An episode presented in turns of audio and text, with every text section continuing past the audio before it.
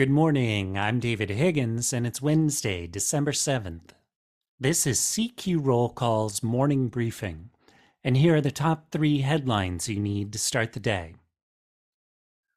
Lawmakers released the long awaited text of the Defense Authorization Bill last night. The bill would authorize over $847 billion in fiscal 2023. The bulk of that funding would be for defense programs, while $30 billion would go toward national security programs. The House is expected to take up the bill today. House passage would send it to the Senate to be cleared for the president's signature.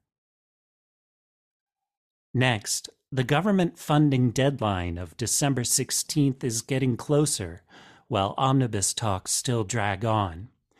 It looks nearly impossible for lawmakers to wrap up a fiscal 2023 spending package before the deadline, given that it'll take time to write the bill once Democrats and Republicans do reach an agreement.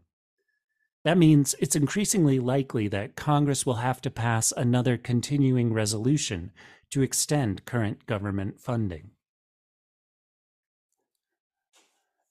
And finally, Democratic Senator Raphael Warnock won his reelection bid in Georgia's runoff election last night. His victory gives Democrats an outright Senate majority in the next Congress, with the chamber split 51 to 49. That means Democrats will be able to more quickly process President Joe Biden's nominees.